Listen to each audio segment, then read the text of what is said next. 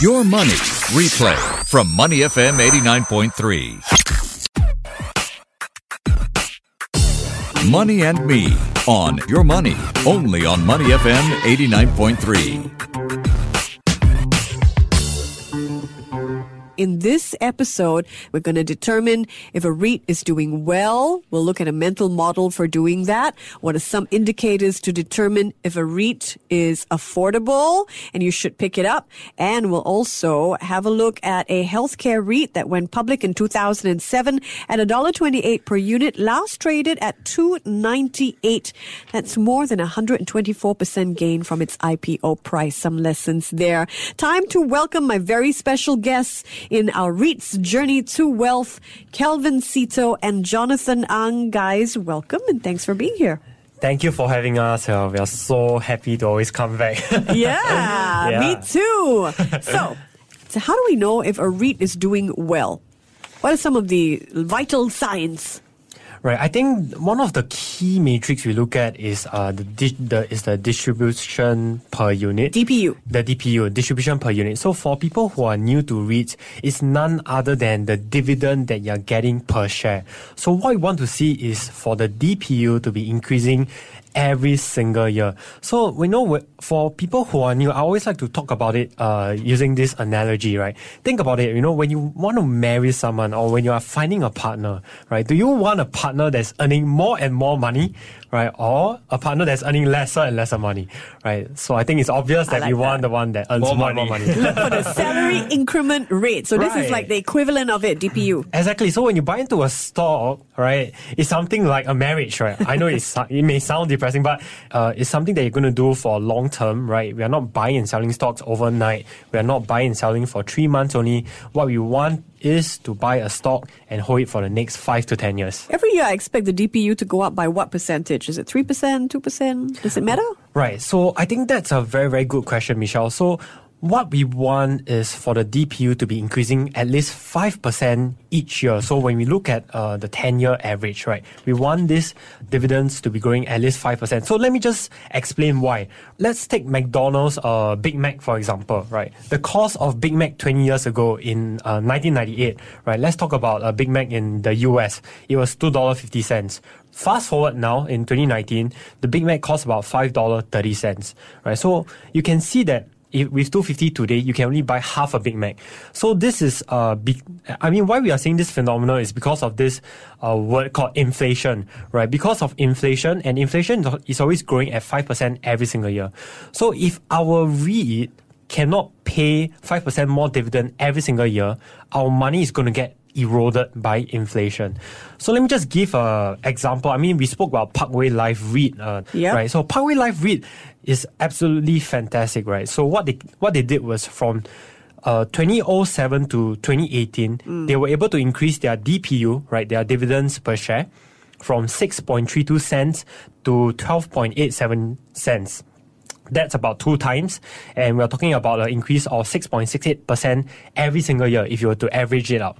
So I think that is really one of the key things that we look at, right? Increasing dividends, uh, increasing dividends per share, and this increase it has to be at least uh, 5%. five percent. Yes. He's Kelvin Seetoh. I'm also joined by Jonathan Ang, and they are my wealth experts on our REIT's journey to wealth. So, Parkway Life REIT is a specialized healthcare REIT that invests primarily in hospitals and nursing homes as a backgrounder then.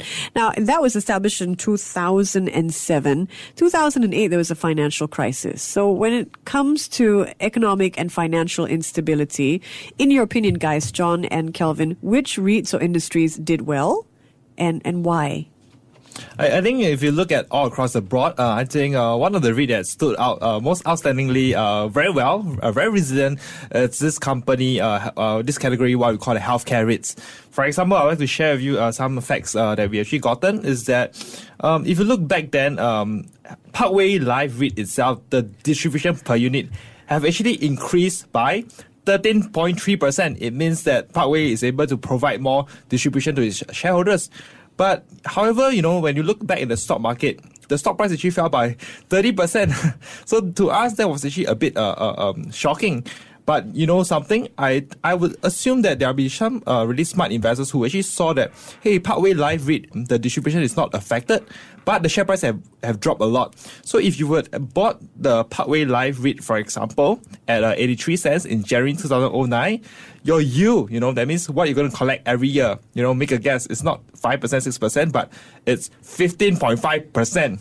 Meaning you have bought you bought the stock in uh you bought the REIT in uh, January 2009 and you do nothing. Today you are collecting 15.5% yield on a yearly basis. So I would say if let's say we're going to um, um, have a crisis coming soon or not, I think one of the best REIT to pick up during a crisis would be a healthcare REIT. Healthcare REIT. Oh, you want to add something, Kelvin? Yeah, and I and I think this is a game changer because we're not talking about uh, really amazing yield like 15%. I mean, if you have a yield of 15%, you're, you're really beating the banks, right? The banks probably give you a 3%? 2 3% for Yeah. fixed deposit.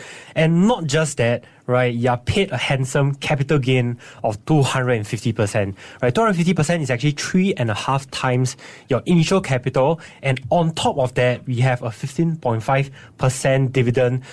As long as Parkway Life REIT exists, right, you'll get this for life. We talked about understanding yield accretive acquisition.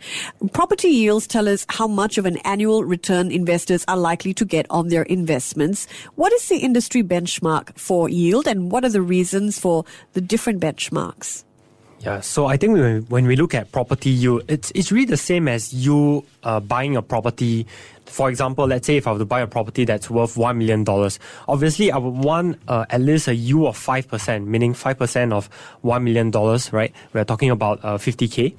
And why is it that we need a yield of, you know, at least uh, 5%, right? Because when you buy a property, right, we are talking about, you know, we have to pay uh, the cost of borrowing, which is about 2 to 3%, right? We need to spe- uh, set aside some cash. For example, if things break down, right? I need to pay, I need to incur costs to maintain my property. So it's the same as a REIT, just that a REIT has a lot of properties. So when we look at the yield for REITs, I would say that, you know, we have a different kind of REITs, right? We have healthcare REITs, we have retail REITs, we have industrial REITs. So when you want to compare property you, you got to compare REITs in the same segment, right? So for example, let me just give you some examples Okay. of uh, REITs in the industrial segment, right? We have Ascendas REIT, we have uh, Mapletree Industrial Trust, we have uh, AIMS AMP uh, Capital Industrial REIT, we have ESR REIT. We always have to fall back onto the DPU. Even though you have a high yield, it doesn't mean that you can pay out the most amount of money to your shareholders. Yeah, so property yield is a good gauge, right? But we do not take it entirely, right? It doesn't mean, let's say, if uh, a REIT is uh, has the lowest property yield as compared to its peers, is is the lousiest. It doesn't mean that way, Right. Right. It's good to look at this, but at the end of the day, we still have to look at the DPU. Is it increasing, right? Are are shareholders getting their dividends every single year? Got it. Really clear. That's Kelvin Seetoh there. Also joining me, Jonathan Ang. They're my wealth experts today. Um, okay, how can I determine if a REIT is charging a decent rent? We are talking, of course, about the vital signs today of understanding whether your REIT is doing well or not. So, is it important that I determine if the REIT is charging good rents? So it's, it's Kelvin here. So I, I guess uh, when we look at a REIT, whether they are charging uh, appropriate rents, I, at the end of the day, um, it's something where I think only a REIT manager could assess it uh, accurately. As an investor, usually I would say, hey, if I'm buying this REIT, my targeted dividend per year is about 5.5% or 6%. If I'm hitting that target, you know, I'm, I'm actually quite happy about it because I do feel that the REIT manager is doing a great job collecting, um, uh, uh, charging uh, reasonable rentals for tenants. So I usually leave it up to the REIT manager to decide, and I trust in his abilities um, to actually charge a reasonable rental for, for the shareholders. Would I look at weighted average lease expiry or the WALE profile? Oh, I, I think that's a great point to mention. Uh, but before I move on to uh, WALE, I, just want to mention one thing: is uh, as as investor that we invest in REIT, we we look at something called a portfolio occupancy. So if you look at uh, Parkway REIT, the occupancy is actually. Oh, you want to come back to my occupancy question? Yeah, oh, sure, sure, definitely. Okay, so I'll just preface that so that the listener can understand. Before the break, we were talking about Parkway Life REIT. They're a specialized healthcare REIT that invests in hospitals and nursing homes. And I asked whether it was important to understand uh, the REIT's occupancy rate in understanding whether or not it is performing well. Go ahead. All right, so um, so this is something that's really important. It's called a portfolio uh, occupancy rate. So if you really t- take a look at Parkway REIT, um, the underlying assets that it owns is uh, Gleneagles, uh, Mount Elizabeth, and also a couple of nursing home in Japan. So actually, make a guess, the occupancy rate is really incredible, In li- incredibly high. Yeah. It's ninety nine point six percent. Wow, okay. So it means that, you know, all the available spaces in all the properties that they own is fully um, uh, uh, leased out to uh, the tenants. And I think this is really a very important um, thing to look at because we want the properties to be fully utilized so that we can make the maximum rental income for the shareholders. I mean, you can't really have a property and then it's only a 50% uh, occupied. It means that the REIT manager is not doing a, a good job. Yeah, okay. Speaking of the REIT manager, how do I assess if the REIT manager is doing well in the long term? Right. So I think uh, one thing we can look at is the WALE. Right. So let me just uh, give an example. For example, what uh, what good it is. Right. Let's say if I tell you the occupancy rate is hundred percent, but uh, but I give you a new piece of information that all the tenants are going to leave. Right. They are going to stop renting from uh, the units uh, maybe tomorrow, right? Let's say all the tenants will fly away tomorrow.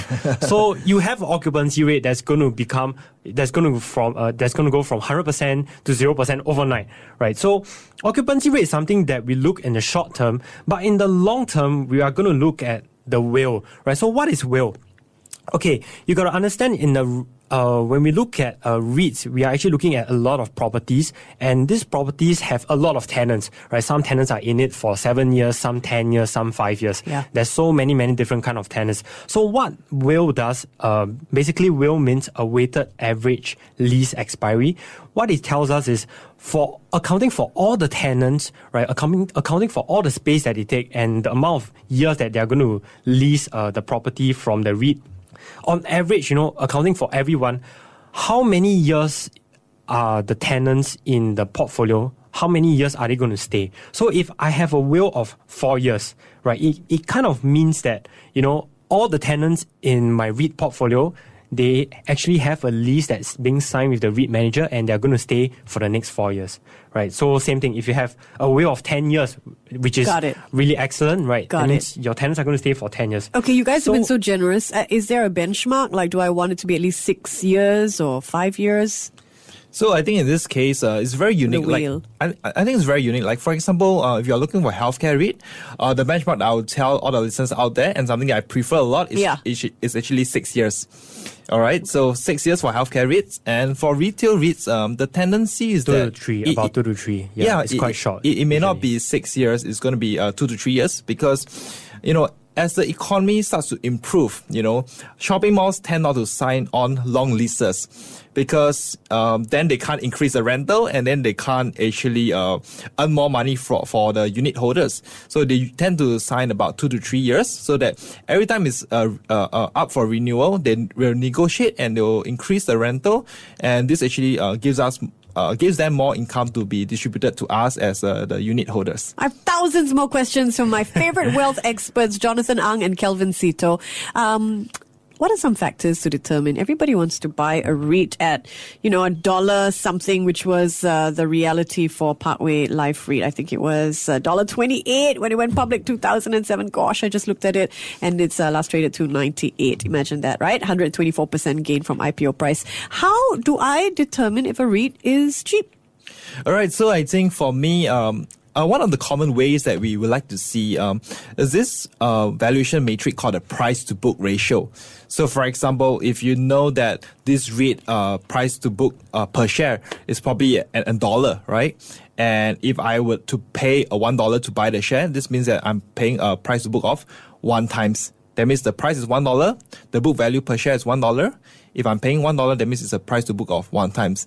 But I think the more important, crucial thing is that while many investors focus on this metric called price to book, for my personal preference is that I like to uh, look at this thing called a dividend yield because every single time when we choose to put our money into a certain investment, our criteria is to say, hey, you know, what's the return that we potentially could get out of this? So apart from just looking at, you know, like what we talk about, the WALE, the, the uh, portfolio occupancy rate, my benchmark is that a REIT has to give me more than 5.5% um, dividend yield. If a REIT that is unable to do that for me, I would, you know, consider that to be a REIT that is not suitable and I may not want to invest in it. Okay, guys, uh, final word on REITs about maybe uh, one thought each from you guys. I, I think uh, very importantly is that uh, in Singapore we are so blessed to have a lot of properties that are structured in a in a in a REIT structure, and I think um, not many countries actually have uh, very strong REITs like us in Singapore, and it's so important for us, especially uh, when you talk about um, uh, retirees who want to have a stable source of income, Yep. to really explore REITs because Take advantage of that. take advantage of REITs, and this we are, our REITs are very well regulated uh, Yep. by the MAS, by the government, and you know getting five to six percent is way more better than you know um, having your fixed deposit rate at perhaps like two to three percent. We're going to have to leave it there. Jonathan Ang and Kelvin Seetoh, my very special guests. Thank you so much, guys. Before acting on the information on Money FM, please consider if it's suitable for your own investment objectives, financial situation, and risk tolerance. To listen to more great interviews, download our podcasts at moneyfm893.sg or download the SPH radio app available on Google Play or the App Store.